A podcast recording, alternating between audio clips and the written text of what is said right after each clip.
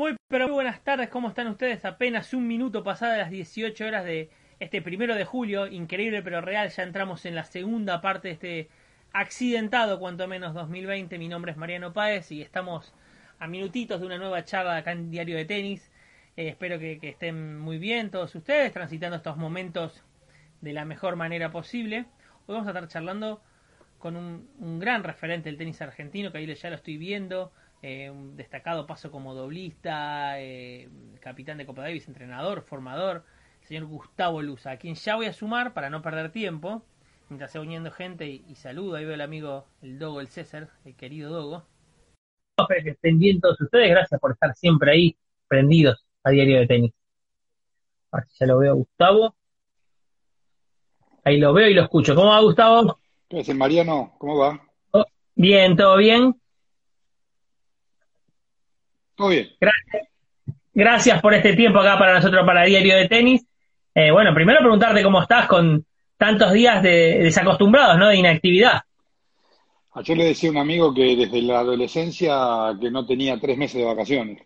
Claro. Pero, pero recuerdo que en aquella época lo disfrutaba mucho y no quería que volvieran las clases.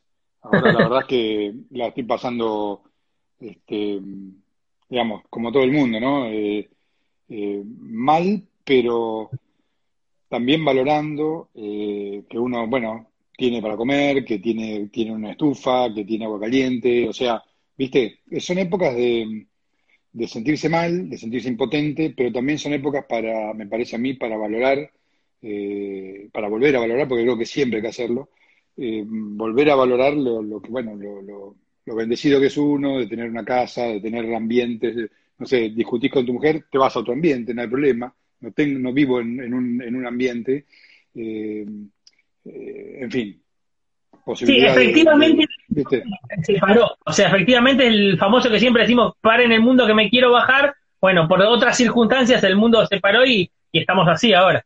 Estamos así y bueno, eh, esperando, como tiene paralelismo con, con la secundaria, cuando uno tenía tres meses, tres meses de vacaciones, esperando que vuelva el trabajo, que vuelva la vida normal, aunque no va a ser tan difícil, o, ver cuál va a ser la nueva vida normal, porque este, también hay que ver cómo, cómo salimos de esto, ¿no?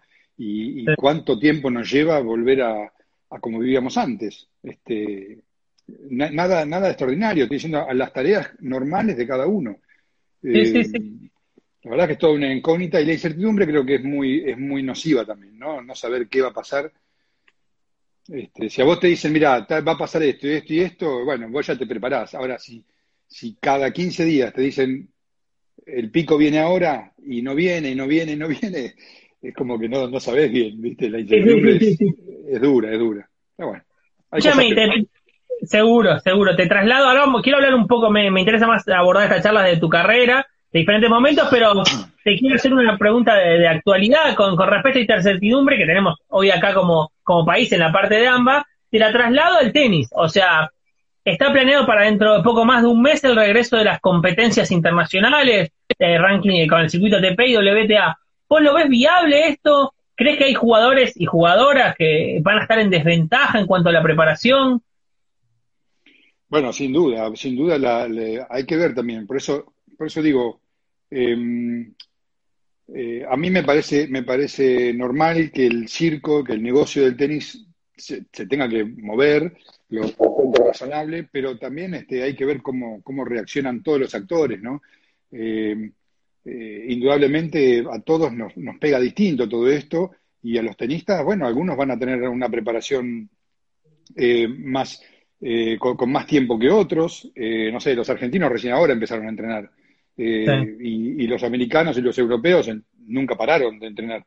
Este, lo, que, lo que sí eh, me parece que también hay que ver cómo, de acuerdo a la legislación eh, americana, por ejemplo, ya que vamos a ir a Estados Unidos a competir, todo este tema de, los 14 días de, estar aislados y todo eso hay que ver cómo se maneja, ¿no? Y, y, y es todo, va a ser todo nuevo para todos los jugadores y bueno, no sé, y sin público encima, viste, una cosa muy rara, muy rara. Y, y, una cosa que yo pensaba, Gustavo, no sé si coincidiste, es que, por ejemplo, bueno, con todo esto que pasó con Djokovic, el Adria Tour, que hubo casos de, coronavirus mm. positivo, lo que sucedería en un torneo profesional, ¿no? Como hablamos de esto de los 14 días, te pasan una primera ronda, en cualquier instancia, pero una primera ronda que está lleno de jugadores, se van a jugar torneos grandes, con cuadros grandes, o sea, no va a haber ATP 250 casi, salvo Kit eh, es un, tenés que parar todo. Sí, la verdad es que, eh, bueno, hablando de esto que pasó en el Adria Tour con, con este pibe Djokovic, me parece que ha sido un papelón, absolutamente un papelón, eh, que, poco bien le hace, le, poco favor le hace al tenis, ¿no? Porque eh, si, si, si antes este, estaba lejos de volver, bueno, ahora, ahora yo lo veo más difícil. a nosotros en la Argentina, que nos toca, nos pega de cerca, esto que pasó tampoco nos conviene tampoco nos viene bien eh, estar en el, que, el, tenis esté en boca de, todo el mundo de esta manera. Eh, la verdad es que no, no, nos hace un flaco favor. La verdad es que es, ha sido un pelotazo en contra lo que ha hecho este, lo que ha hecho este chico eh, y la organización, ¿no? Bueno, yo hablo de él porque él es la cara visible. Sí, sí, sí, sí. De hecho, él asume ese rol antes que pase todo él tiene una, una, postura de como que esto lo estoy haciendo yo, antes que se sucedan los casos, todo eso. Entonces la consecuencia, al ser negativa, también es mucho más grande. También es para él lo negativo, ¿no? Claro, claro, claro, claro. yo, yo creo, Mariano, que hasta que hasta que no haya una vacuna, va a ser difícil que el tenis vuelva a, hacer lo que era antes, ¿no? Eh, con el público, con la, con la tranquilidad de los jugadores de poder viajar, de poder programar. A mí me parece que que hasta que no hasta que no suceda eso, hasta que no se encuentre una vacuna curativa o preventiva, eh, va a ser este no sé, prueba y error todo el tiempo. Sí, seguro. Seguro, seguro. Bueno, ojalá, ojalá tenga el mejor desenlace y, y cuando tenga que ser. Escúchame, Gustavo, bueno, quiero pasar a empezar a repasar un poco tu carrera, pero me quiero detener, nombradas al principio, desde adolescente no tenía un periodo de vacaciones, y te quiero preguntar en esa etapa eh, tu vínculo con el tenis, eh, sos de una generación que por lo general, por lo que pude hablar con varios tenistas, el, deseo de ser profesional se da a una edad más avanzada, no tan de chico como puede pasar ahora, que, tenés otros referentes y todo eso. ¿Cómo ibas vos en los 15 y 16 años? ¿Tenías ya en claro o, surgió un poquito más adelante el deseo? Absolutamente no.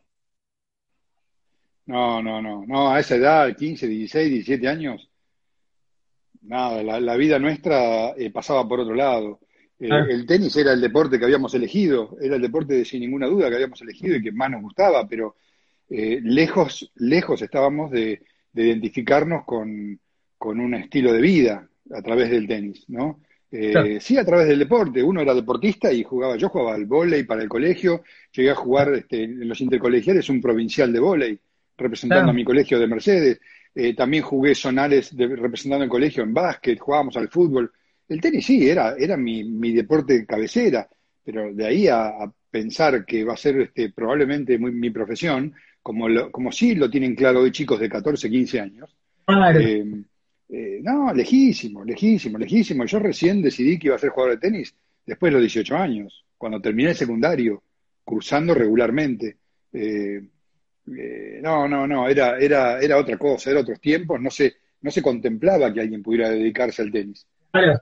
No, no, no estaba ¿Cómo, era, esa etapa? Te pregunto, eh, el tema de, tu ambición pasaba por algún lado, no sé si tenías ganas de estudiar algo, mientras, mientras decidías, ¿no? Quiero decir, de, insertarte profesionalmente en el tenis. También es una época, te pregunto porque lo he leído por ahí, que estaba el servicio militar, que, que era, era otra época, es algo que me parece lejano, pero, o sea, era otra la situación. Totalmente, totalmente. Mirá, ganas de estudiar, mis padres tenían más ganas de que yo estudie que yo. Eh, eh, de todas maneras, yo no lo descartaba, porque mi padre vive hoy, gracias a Dios, es ingeniero. Eh, mi, mamá falleció, mi mamá falleció cuando yo tenía 20 años. Y, mi mamá era farmacéutica. Entonces, imagínate que de un ingeniero y una farmacéutica, algún doctorcito en algo tenía que salir, no podía, no podía salir un tenista o un guitarrista o un pintor mi familia, se, eh, digamos, siempre se, en, mi familia y en nuestro círculo, eh, lo, más normal era terminar el secundario. Después todos los de Mercedes, que terminaban el secundario y que querían continuar con algún estudio, se iban a, Buenos Aires, alquilaban un departamento ahí y estudiaban y venían los fines de semana. Todos mis amigos, casi todos hicieron eso. Y yo iba a camino también. Eh, hasta que, bueno, un día, un día sorprendí con esto y, y bueno, eh, y fue un baldazo de agua, fría, de agua fría para mis viejos. También eh, tenés razón, lo del servicio militar, ahí yo me salvé por número bajo. Vos sabés que este, en esa época no todo el mundo hacía el, servicio militar, sí, la gran mayoría, el 80% de los pibes hacían, hacían el servicio militar. Pero se hacía un sorteo eh, que eh, el, número que correspondía a cada uno eran los últimos tres dígitos del, DNI. Claro. Y, y, bueno, y yo me salvé por número bajo. o sea, yo fui uno de los, de los, de los suertudos eh, eh, con letras mayúsculas, no solo por la colimba, no solo por el servicio militar, sino porque yo soy clase 62. Y, Te iba a decir eso, sí. La clase 62 fue la, fue la que fue a Malvinas este, de entrada. Eh, yo tengo ex compañeros del colegio que han ido a Malvinas, ex amigos, este, no ex amigos, gente que no la vi nunca más, pero, pero amigos de esa época que fueron a Malvinas. Entonces, yo no solamente me salvé del servicio militar, sino que fundamentalmente me salvé de ir a la guerra, este, con todo lo que eso hubiera influido en mí, eh, si es que hubiera tenido, yo una post-vida después de la guerra, eh, y, bueno, con todo lo que me hubiese marcado. Así que suerte con mayúsculas tuve yo. Este, y, bueno. Ahí estamos hablando, o sea, si no me equivoco, tenías 20 años, ¿no? ¿20 años tenías? Sí, está bien lo que digo. No, no, cuando, no, no, cuando, cuando yo me salvé del servicio militar yo tenía 18, 19 años. 18, perdón, me, fui al 82 por el tema de la, perdón, 18 años. Y, te digo, ¿vos ahí tenías un entrenamiento intensivo? Sí, sí, yo, yo ya a los 17, 18 años empecé a, ir tres veces por semana al Club Ferrocarril Oeste. Desde Mercedes yo me tomaba el tren, iba al Club Ferrocarril Oeste y entrenaba ahí este, tres veces por semana, pero a la tarde, eso eso era lo intensivo en esa época. Era tres veces por semana y los otros dos días jugaba acá en Mercedes después del colegio. Al frontón o con algún amigo o un par de amigos que me hicieron de sparring. Pero eso era lo intensivo, ir al colegio y a la tarde entrenar fuerte. Eh, y, bueno, ya este, cuando terminé el colegio, este, me fui a Buenos Aires a vivir. Yo fui eh, uno, tal vez el primer tenista eh, bancado de manera entera por, una, por, un, por un club porque el Club Ferrocarril Oeste a mí me, tomó como un pensionado, eh, como, como tenía, viste, como hacen los clubes de fútbol, que tienen, tienen este, la pensión, ¿no? De, los, de los chicos de la reserva. Bueno, en Ferro teníamos la pensión de los chicos de la reserva, había atletas también que estaban este, pensionados de todos los rincones del país, había jugadores de vóley, había jugadores de básquet, fue una institución modelo, y, bueno, fue el primer caso de un tenista pensionado, ese, ese fui yo. Y, a mí me daban la pensión, me pagaban todas las comidas, yo tenía que representar al club en los interclubes. Eso era este, básicamente, por eso yo terminé del secundario y me fui a vivir a Caballito, eh, en vez de ir a estudiar a la facultad como mis padres tenían pensado. Claro, mira, mira qué bueno lo que sí, porque claramente para quien, quien no lo sabe, como dice Gustavo Ferro, es una gran institución, pero en los 80 era un modelo de deportes, no de fútbol, que encima en fútbol le iba muy bien, porque en esa época peleaba títulos, ha salido campeón, sino que en todos los deportes, como gustó, por ejemplo, el vóley y el básquet, la liga sale de ahí, la liga de básquet, es muy, muy interesante lo que Escúchame, y otro tema que, que es importante tener en cuenta, uno dice, bueno, me la juego a ser profesional, pero hay que tener en claro que el tema de los premios, o sea, no es ni por asomo lo que es eh, hoy los premios de los tenistas, eso también representaba una dificultad a la hora de, lanzarse al profesionalismo. Sí, eh, fue la primera pregunta que me hizo mi papá cuando yo le dije que quería jugar al tenis. mi papá me dijo, muy lindo, qué baro. Mi a mi viejo siempre le gustó el deporte. Mi papá este, fue el que me llevó a jugar al tenis a mí, porque él jugaba al tenis con mi mamá y, bueno, nada, yo empecé de chiquito en la escuela de tenis del club Mercedes. Y mi viejo, cuando yo le dije que quería jugar al tenis, me dijo, la verdad que sabés que siempre te apoyé con el deporte, pero ¿de qué vas a vivir? Hay gente que viva del tenis, me dijo mi viejo. Le dije, yo le dije, sí, vilas. Claro. Imagínate que hoy tenés muchas más herramientas para convencer a alguien que, vas a dedicarte a una actividad, ¿no es cierto? En esa época, no sé, este, es como que hoy, no sé, mi hijo venga y me diga, quiero dedicarme al fútbol. Bueno, pero ¿de qué vas a? Y, eh, Messi vive del fútbol. Y claro, yo le miraría como diciendo, me está, me está cargando. Eh, hoy es mucho más sencillo. Hoy, hoy, hay muchas más herramientas para convencer a tu papá de que puedes dedicarte a una actividad, ¿no? Eh, pero en esa época no, en esa época no. no estaba en mis planes realmente. Eh, yo quería viajar, quería hacer la vida del tenista, más que nada. y de hecho ahí empezaste mucho con el tema de torneos en Francia, ¿no? Si no me equivoco.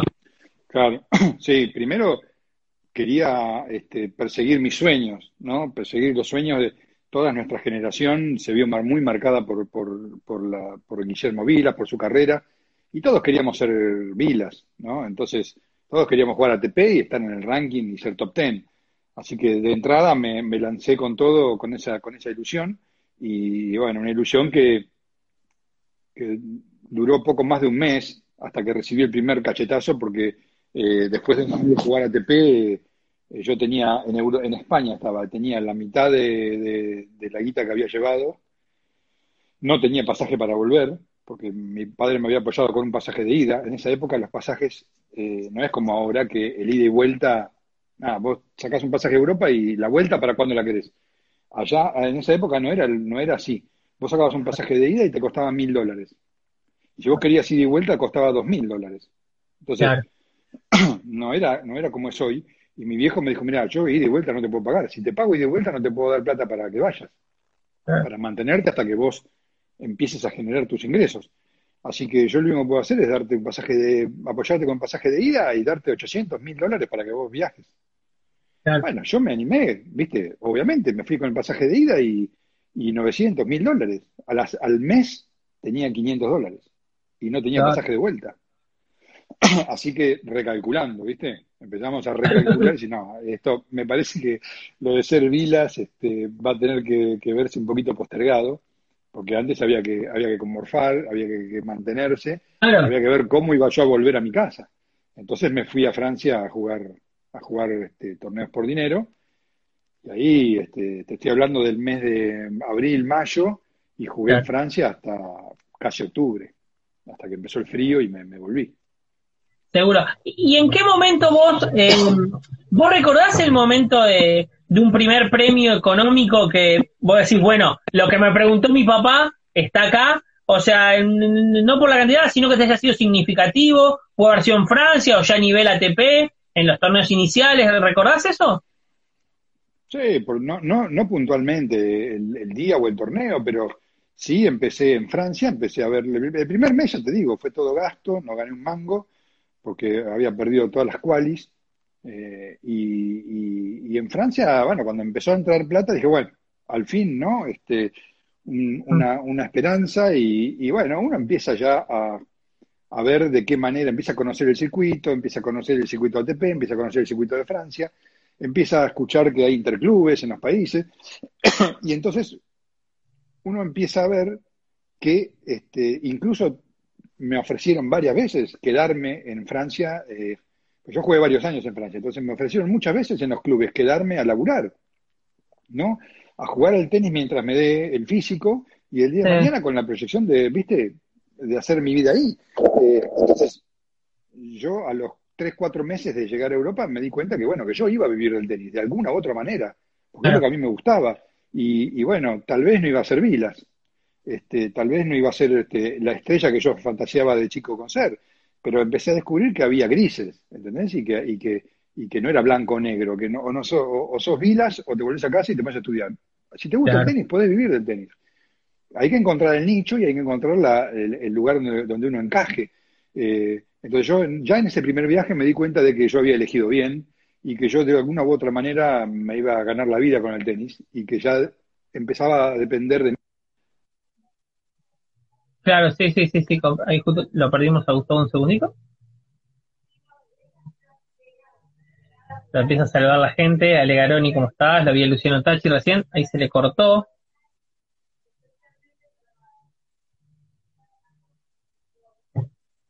Ahí está, se me cortado. Perdón, ahí estamos, ahí estamos, ahí estamos de nuevo. Perdóname, sí, justo me, entró una llamada.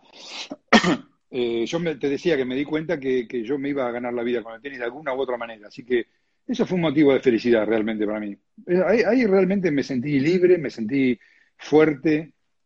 Eh, viste que hay, siempre hay un momento en la vida que, uno encuentra su camino y dice, bueno, lo mío es por acá.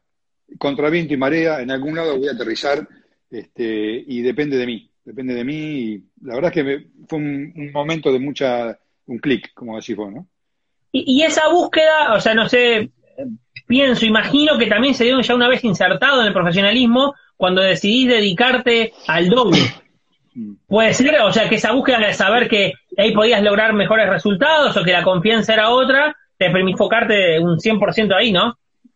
Mira, eh, con, esta experiencia que yo te dije que, descubrí que yo iba a vivir el tenis, eso fue muy importante para mí. Eh, eh, después, gracias a un par de buenos resultados que pegamos con mi amigo Gustavo Tiberti, en, otro gran jugador de tenis, este, top 100 en su momento, pegamos dos buenos resultados en Challenger de manera consecutiva y, y de esa manera yo dije, bueno, ya ves por acá, por ahí puedo cumplir algunos sueños de los que tenía.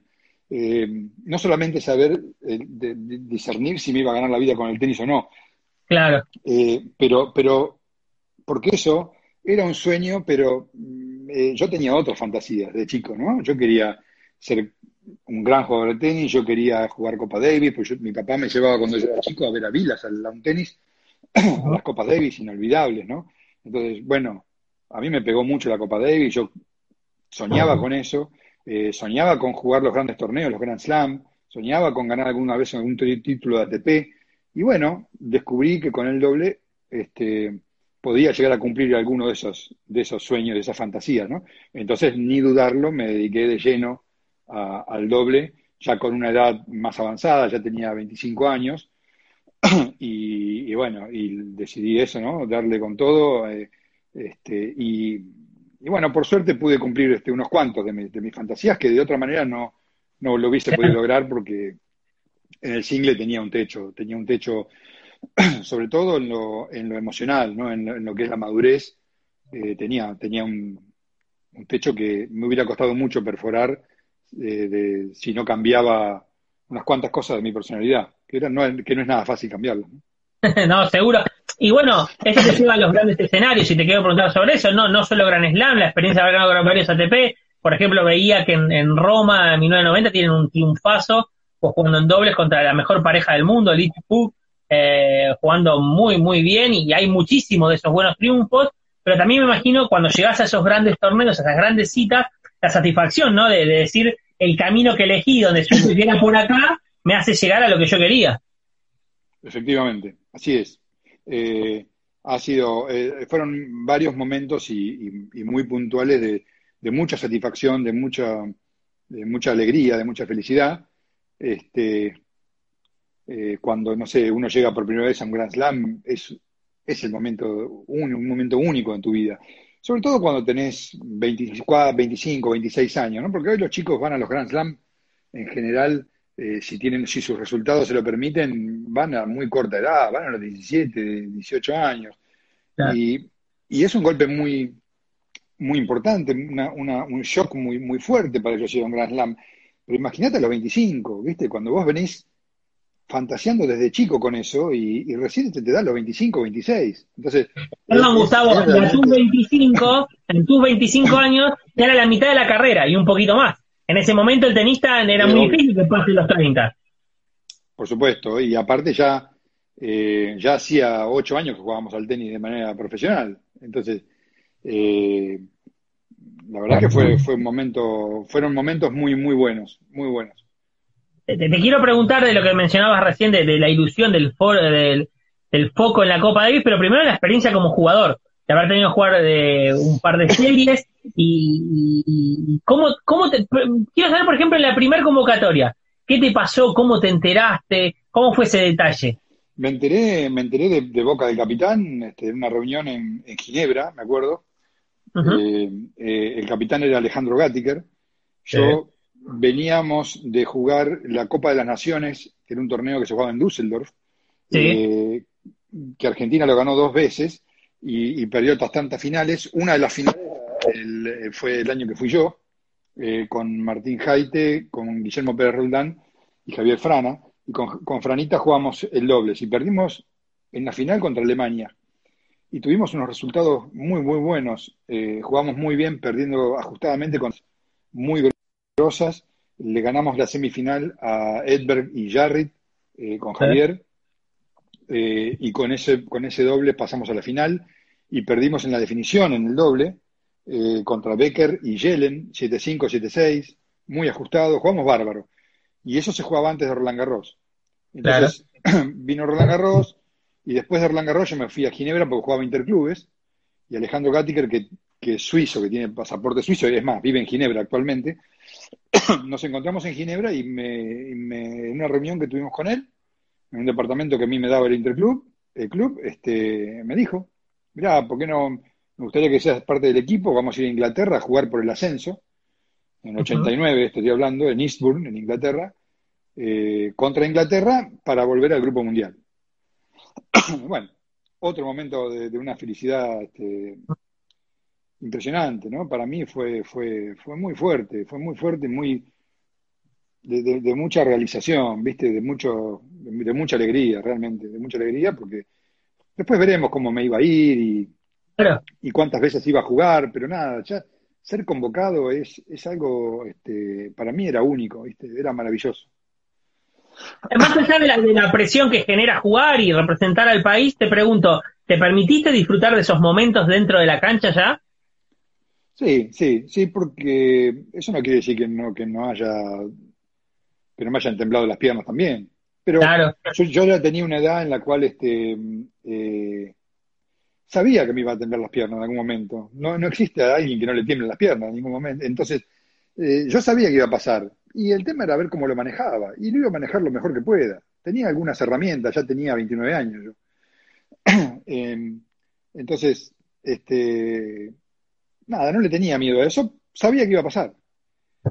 Y pasó, pasó y en algunos momentos logré, logré, revertirlo, en otros no, pero, pero permití, permití que yo pudiera disfrutar y, valorar eh, lo, que, lo que me estaba pasando, ¿no? Y sentir, sentir muy, muy, de manera muy emotiva, por ejemplo, el himno, eh, el que te mencionen y dar un paso al frente, eh, todas cosas que, que, uno soñaba de chico y, y que bueno, que se cumplen, ¿no? Y, la verdad que este, lo viví como te, ya te digo, yo, yo era bastante madurito ya, entonces me, me, realmente me, me, generó una satisfacción muy, muy, muy grande. Genial, ahora, ahora vamos a volver a, tu otro sitio en la Davis ya como capitán, pero te quiero preguntar para cerrar la etapa de, de jugador, eh, la decisión del retiro, ¿fue algo que vos contemplaste? ¿Fue difícil tomarla? Eh, ya a estar en una edad más maduro, como decís vos, eh, lo venías pensando? ¿Cómo, fue eso? No, la verdad que no, no fue difícil para mí. Este, tendría que haber sido más difícil. Eh, la verdad que viéndolo para atrás, no es que me arrepiento, porque no me arrepiento, por algo lo hice, pero me hubiera gustado, ahora que miro, digo, pucha, los doblistas, hoy mirás el ranking de doble y, y hay tipos de hasta 40 años jugando al doble. Yo dejé a los 31, yo dejé joven, ¿viste? pero no dejé, no dejé porque era, me sentía viejo eh, o porque no estaba en condiciones. imagínate que una persona a los 31 años está en la plenitud física. Eh, y, pero ese año había nacido mi, mi primer hijo. Este, y con mi, con mi esposa eh, viajamos seis meses con el, con el, con el cochecito. Este, ¿Viste? Y, fue maravilloso, fue maravilloso, pero fue muy desgastante y, muy, este, imagínate, dormir poco. Eh, pero yo, yo era muy, muy, yo viajé siempre solo desde los 18, 19 años. Y yo, este, la verdad es que ya con mi hijo de un año, después de un año de haber nacido, sacarlo y hacerle hacer esa vida, pues una cosa es hacerle hacer esa vida a una criatura que solo necesita una mamadera y que le cambien los pañales. Era, muy, era muy sencillo satisfacerlo. Ahora, cuando ya tiene un año, ya no es tan así, ¿viste? Tenés que andar persiguiéndolo, empieza a caminar, los abuelos, los tíos, los primos. Eh, ya, entonces, yo que haga esa vida ya no tenía mucho deseo yo, y, y, mucho menos viajar solo. Yo ya había decidido que mi vida no iba a estar más solo y, y no quería viajar solo, así que no, no, no fue tan difícil. Hice un balance de mi carrera estaba conforme con lo que había hecho, podía haber hecho más, seguramente, pero desde donde arranqué hasta donde terminé, la verdad que el balance había sido positivo y dejé. Hoy me doy cuenta que podía haber seguido, que fui un poquito extremo, este, fui un poquito este, tajante y, podía haber jugado cinco o seis años más, tranquilamente, en un buen nivel y, bueno, pero bueno, ya está, no pasa nada. y, también el tema es que hay otras, hay otras herramientas, desde la comunicación, desde la comodidad de los viajes, lo que te ofrecen los, torneos, eso también, también hace que la decisión eh, esté un poco más, tenga un poco más de sentido, obviamente, lo que hiciste vos en ese momento y, te entiendo. Escúchame, eh, Gustavo, eh, saludo a Daniel Spat, el entrenador argentino que nos está viendo ahí, lo veo. Abrazo grande para Daniel. Ale Gatiker te vuelve el siglo y te vuelve a unir a la Copa Davis a vos. Eh, ya en otro rol, primero como asistente de él y después, bueno, siendo su sucesor. Me imagino que eso también habrá sido algo fuerte. Muy, muy sí, claramente. Eh, bueno, todo lo que me, todo lo que lo que refiere a Alejandro Gattiker para mí es muy fuerte porque es, es eh, uno de los de los tres esos amigos que tenés con los dedos de la mano, ¿viste? ha sido muy un, un, tipo muy influyente en mi vida eh, y un gran amigo. Eh, después, bueno, la vuelta de la vida nos, nos encuentran nuevamente este, en, la, parte laboral, en la parte de entrenador. Eh, yo voy a trabajar la Asociación Argentina de Tenis, él llega a la Asociación Argentina de Tenis y, bueno, este, lo designan director de la Escuela Nacional y capitán de Copa Davis. Este, entonces él me, me pide que lo ayude con el tema de la Copa Davis, para mí fue un, orgullo y un, imagínate, este, un desafío muy, muy importante, muy lindo, vivir este, la Copa Davis desde adentro como, como entrenador. Y lo acompañé todo el año 2002, en, todas las series, serie año que perdemos la semifinal en Rusia, en Moscú, eh, con el debut de David en ese doble tan impresionante que ganaron con Lucas Arnold. y, bueno, cuando volvemos de Moscú, me dice, mira, yo me voy a, yo voy a irme de la asociación, me voy con Mariano Zabaleta, y bueno, la verdad es que creo que vos sos el indicado para, para continuar, con, tanto como la, con la Escuela Nacional como con la Capitanía. Así que yo le voy a recomendar a, los dirigentes esto, veremos qué deciden ellos, pero esa va a ser mi recomendación. así fue, este, así llegó la designación. Me pareció bastante razonable, bastante lógico que haya una continuidad en las dos frentes, no tanto en el desarrollo de los menores como en la Copa Davis. Y, bueno, nada, llega otro, el, el otro gran momento de, mi vida este, dentro del tenis, que es este, que te designen como, como capitán de Copa Davis, habiendo decidido ser entrenador de tenis, ¿no? Porque cuando, yo siempre digo, cuando uno juega, uno sueña con jugarla, y cuando uno es entrenador, ¿cuál es el, el pico? ¿Cuál es lo máximo que te gustaría o una de las cosas más importantes que podés lograr es ser campeón de Copa Davis. Este, y bueno, otra vez este, el tenis me regalaba eso. Seguro, seguro. Ahora te me hiciste acordar, eh, mencionaste, bueno, que si lo mencionaste como tu amigo Ale Gattiker, cuando yo estudiaba periodismo, fue la primera nota que pude hacer sobre tenis, me acuerdo que lo llamé de lo que era el teléfono público, porque yo no tenía contactos en el tenis, y fue muy amable y me acuerdo que me atendieron en Buenos Aires la un tenis en año 2002, 2003, porque ya era capita, acuerdo, me hiciste acordar eso. No, tiene una, una, humildad y unos conocimientos tremendos, porque hay cosas que recuerdo todavía, era el año que Clarisa Fernández había andado muy bien en Roland Garros, y de golpe me empezó a hablar de Clarisa Fernández y, hacerme toda una estructura espectacular, me, hiciste acordar eso. Escuchame, Gustavo, y bueno, tu paso por la Copa Davis tuvo momentos fuertes, tanto dentro como fuera de la cancha. Ahora vamos a hablar un poco de eso, pero te quiero preguntar algo que, que me, siempre me llamó la atención. Pasaba un momento increíble Saludamos a Sole Jiménez, que te pone el mejor compañero de trabajo que hay. Grande. Una grande Sole. Un grande, grande Sole. Em, te decía, por ejemplo, de un doblista como vos, un doblista que llegó a ganar varios títulos ATP y todo eso, vos no pudiste darle el espacio, como le pasó a muchos capitanes en ese momento, al doble, al doblista 100%, ¿no? Por el gran momento que había en los singlistas. Intentabas, podías a veces con alguno, pero no, no una dupla estable, quiero decir. Bueno, en realidad sí le di oportunidad a un, a un especialista que fue Lucas Arnold. Eh, Lucas era un doblista por excelencia, jugaba solo doble y él fue la persona que yo elegí para que combine en lo posible con Nalbandián eh, o con cualquiera. Este, también jugó con Caleri. Yo sabía que Lucas podía jugar con varios de ellos, este, eh, debido a que la ecuación para mí era, no tenía ninguna duda, eh, eran tres singlistas y un doblista. Recordemos que en esa época eran cuatro jugadores, no cinco como es ahora. pero eh, en esa época o, elegías dos singlistas y dos doblistas, o eran tres singlistas y un doblista. Yo no tenía ninguna duda de que la, la, fórmula era 3 y 1, ninguna duda. Este, entonces, eh, cuando tuve que elegir un doblista, elegí a Lucas, que era el que mejor récord en Copa Davis tenía. Eh, Lucas en esa época eh, creo que estaba detrás de Vilas y de Gaudio en, récord positivo en, serie de Copa Davis. Y, bueno, este, él fue una pieza muy importante para el doble, porque eh, él este, combinaba muy bien con, David Nalbandián, este, lo hizo muy bien con Agustín Caleri en, Málaga. Eh, la verdad que fue un gran, un gran este, El partido ese de, Caleri con Ferrero, me, quedé con Caleri en Málaga y quiero ir al single con Ferrero. ¿Fue el partido de los más vibrantes que te tocó ver dentro de una cancha? Pero claro, pero fue, fue un momento increíble, de una, de una intensidad, de una, una adrenalina.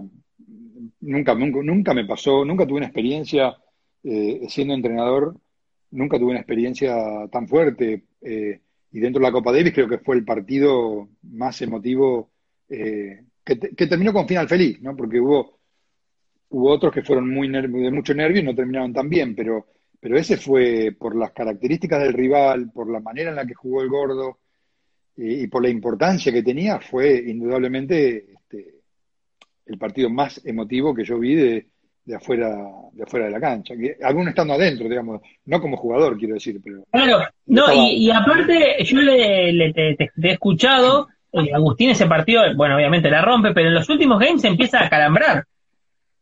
Sí, el gordo, el gordo eh, iba dos sets a cero y break arriba en el tercero, pero break temprano en el set, era 2-1 creo, y se empezó a calambrar y yo no lo podía creer, porque habíamos tenido un viernes complicado, porque Mariano, Mariano Zabaleta se había calambrado contra, contra Carlos Moyá, y, yo pensé, uy, no, otra vez calambres, no, viste, y bueno, este, me acuerdo que le dije al gordo, bueno, gordo, si la, si la estrategia antes era pegar no más de tres pelotas y después tirarle winner, bueno, ahora que tenemos calambres vamos a hacer dos pelotas como máximo y le tiras.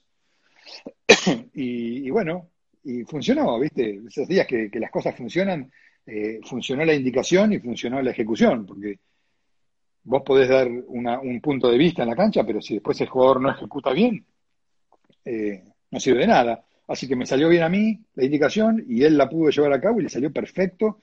Tal es así que termina con un winner eh, sobre la sobre el segundo saque de Ferrero, un winner de tremendo.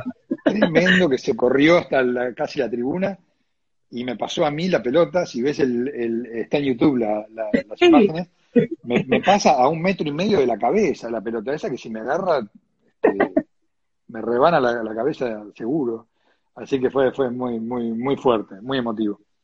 Muy bueno. Un detalle que quiero quedar, obviamente el resultado no fue el esperado, pero me, resultó muy interesante una declaración tuya hace un tiempo del partido que sigue de, de, de Gaudio, como ya un Gaudio sin confianza por lo que ocurrió el viernes con Ferrero, cosas que pasaron en el medio que, bueno, ya son de público conocimiento.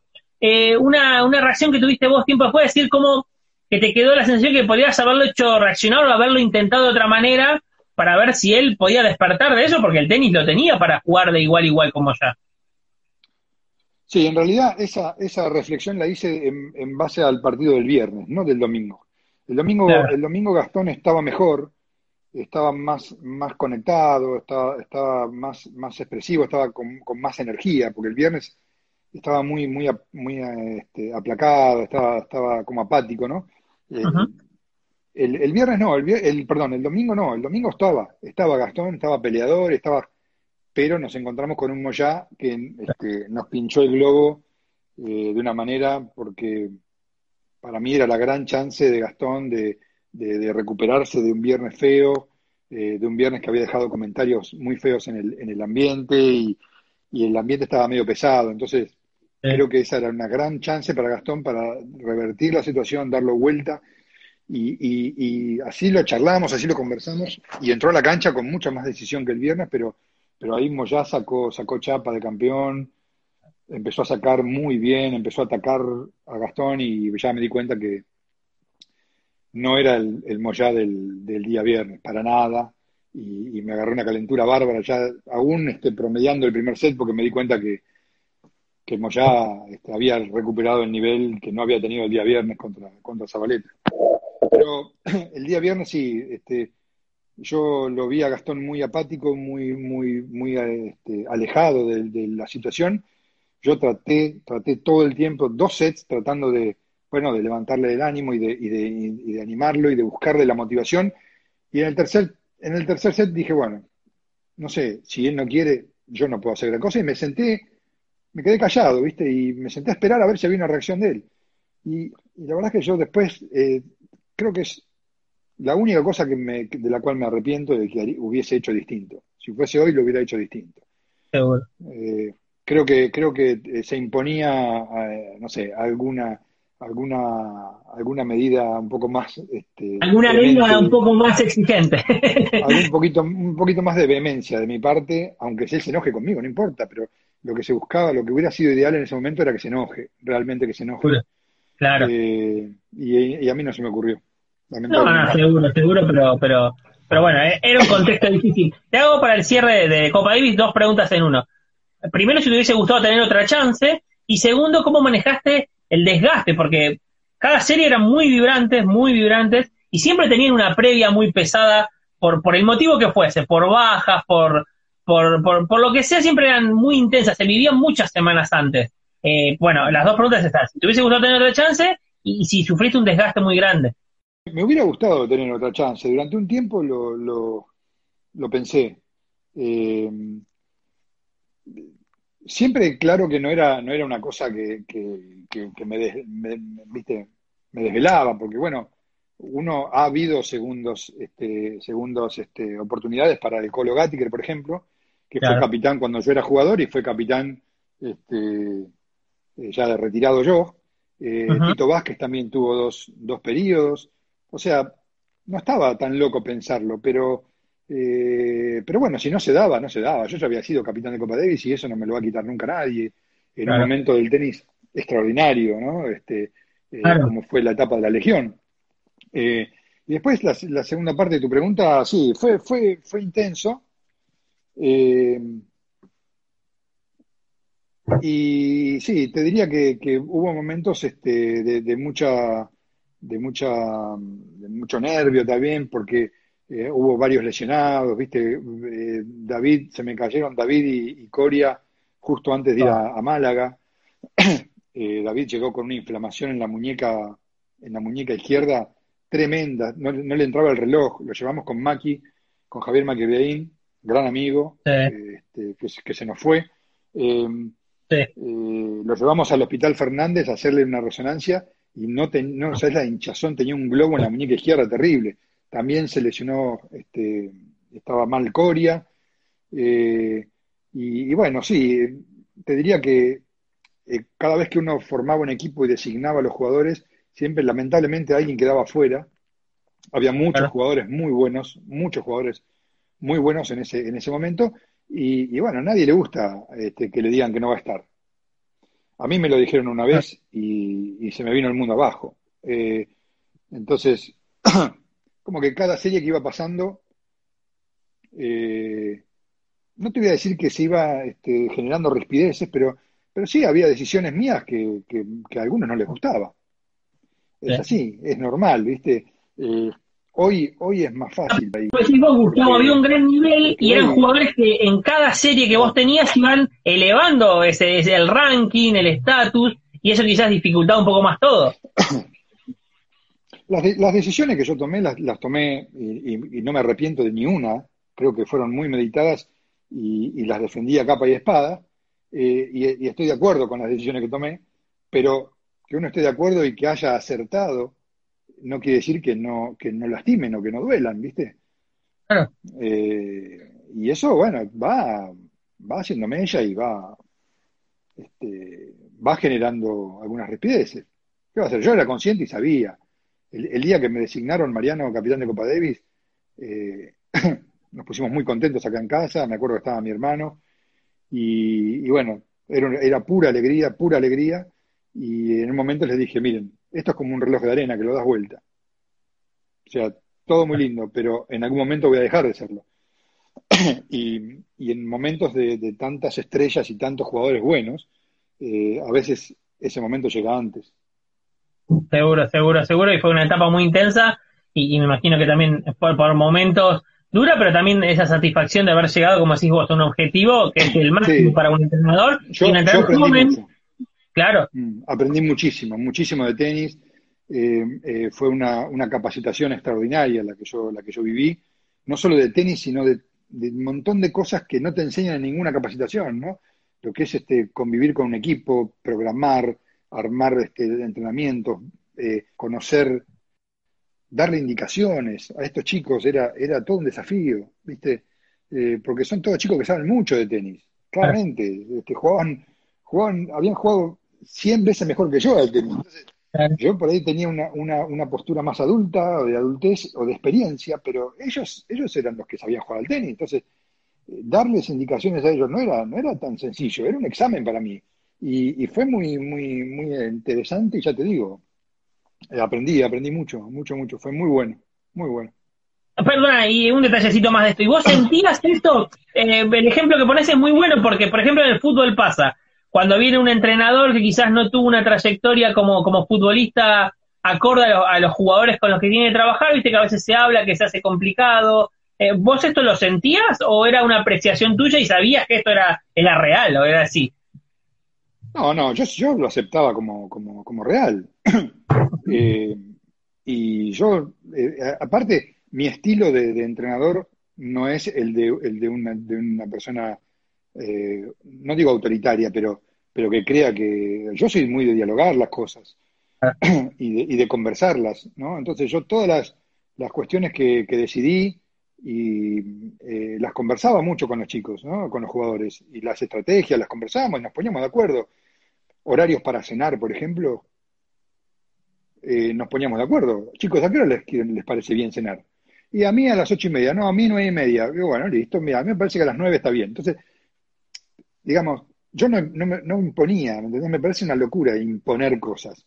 Eh, la última palabra la tenía yo, de eso no tenía duda, pero, pero siempre trataba de, llegar a un acuerdo y de, y de escuchar, escuchar este, la necesidad, la, la, necesidad del otro y, ver si podíamos llegar a algún, alguna, algún punto medio.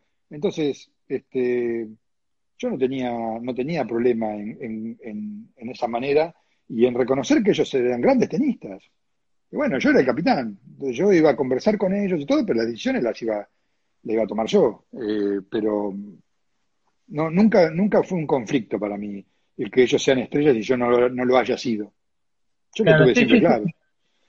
Espectacular, Bueno, ahora sí, para el te vuelvo a hacer dos en una para, para no, no excederme en el tiempo. Cambiando de tema, vuelvo para atrás y vos estás en una etapa de, de formación del tenis argentino que acompañaste mucho tiempo a Nalbandián y Coria, en, eh, antes de su explosión temprana, ahí hablamos de dos jugadores de elite que rápidamente se meten en el circuito, pero te quiero preguntar esa etapa juvenil, eh, ¿cómo la vivías vos? Si vos ya veías el, potencial que habían ellos dos para, para la carrera que terminaron haciendo. Bueno, claramente eh, ellos tenían un nivel sobresaliente que marcaba este, un camino este, decididamente hacia, hacia hacer, hacer grandes figuras, ¿no? Eh, tenía que pasar algo muy, muy raro y, algo extraordinario para, para, impedir que estos chicos llegaran a ser lo que fueron. Podrían haber sido un poco más también, porque estuvieron cerca del uno, ¿verdad? Eh, pero mm, eh, sí, no, no, había que ser un gran entrenador de tenis para saber que estabas en presencia de dos, de dos tipos distintos, ¿no? Eh, y en ese sentido también para mí fue un privilegio y fui un, un, este, un afortunado de poder vivir la etapa de desarrollo, de formación de, de, dos de esos dos tenistas. O sea, eh, eh, nada, fui un privilegiado en, ser capitán de Copa Davis en la época que me tocó. Y fui un privilegiado en acompañar a dos chicos que se estaban formando como Cory en Albandián, viste que no sé, Guillermo le ganó la final a David de Roland Garros, estando, estando yo como, como delegado, como capitán, como entrenador. Eh, de ahí nos fuimos a Wimbledon más unas semanas más tarde y los dos hacen semi de single y ganan el doble. ¿Viste? ¿A qué entrenador le pasa eso? Entonces, eh, realmente fue, fue, fui un bendecido también en ese aspecto y, de, poder acompañarlos y, también este, ellos dos me llenaron, me llenaron la vista de tenis, ¿eh? jugaban muy bien, muy bien jugaban. Espectacular. Bueno, y, para el cierre va vinculado a esto. En esa etapa que viajabas bastante con ellos, ¿pudiste ver de cerca en algún momento a Roger, a Federer? Claro, bueno, sí, eh, Roger, Roger Federer le ganó a Guillermo Coria la final del, Orange Bowl claro. Eh, sub-18 en, en, Miami, en, en Key Biscayne. Y yo estaba con Guillermo ahí. Eh, Federer también, este, bueno, en esa no estuve yo, porque Yayo Massa, ¿vos te acordás de Yayo Massa? Me encantaba cómo jugaba Yayo. Bueno, Yayo jugaba, Yayo jugaba mucho al tenis, mucho. Yayo es el único argentino que le ganó en césped a Roger. A ver, eso me interesó para el cierre. ¿Cómo eh, eh, y Yayo le ganó en Queens, en, un torneo de junior que se jugaba previo a, Queens al profesional. Eh, Yayo le ganó a Roger en, en, Londres, en césped. Eh, y yo lo vi a Roger también en Bradenton, en, en la Copa de Diger. Yo lo veía en el circuito. Lo vi en el circuito. A él en Roland Garros también. sí, sí. Y era, y era uno más, ¿eh? O sea, jugaba muy bien. era uno más en el sentido que no se esperaba eso de lo que terminó siendo. Y el tema del carácter. ¿También vos viviste alguna de esas situaciones que decían que, que todavía el carácter era diferente a lo que es hoy? ¿Te acordás de alguna, alguna situación? Sí, sí. Él, él era uno más. Era uno más de los, de los mejores. Era uno más de los buenos, ¿no? Pero no era lo que terminó siendo. O sea, nunca hubiera dicho yo, uy, Federer, mirá vos, ¿te acordás de ese pibe? Bueno, terminó siendo tal vez el jugador más grande de la historia. eh, y, sí, hubo, una, una, una, situación en un colectivo, en un ómnibus que nos transportaba, no me acuerdo si era, fue en un Grand Slam o, en, algún, en algún otro torneo, eh, él tenía el pelo teñido, de, de, un amarillo medio, medio raro, y subió al ómnibus con un, con un equipo de música y con la música muy alta, muy fuerte, pero muy fuerte, desubicado, totalmente desubicado.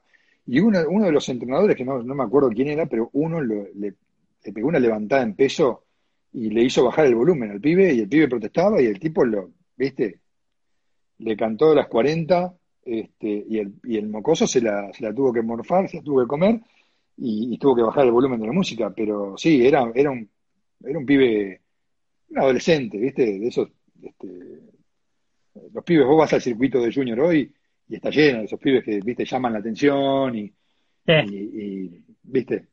Este... Sí, totalmente, totalmente. Es muy buena la historia que me contaste y el dato de Sergio el césped no lo tenía.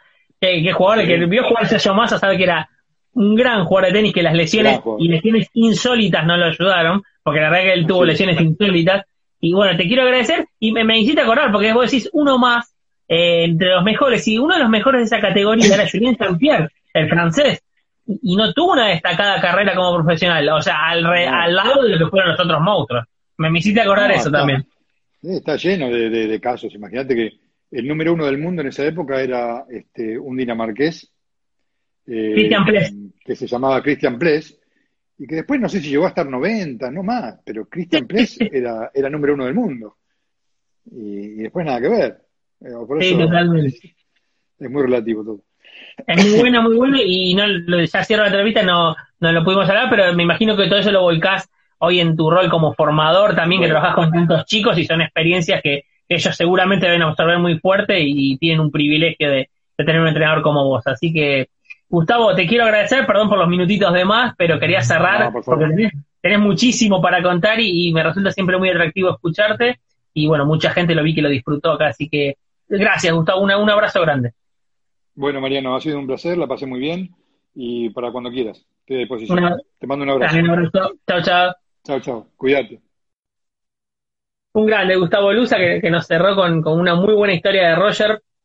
Un hombre que pasó por todas las grandes etapas del tenis argentino, ya sea como jugador, eh, destacándose en dobles, como Copa Davis, y estando en una etapa clave de Corin Albandián, viajando con ellos y con experiencias inolvidables.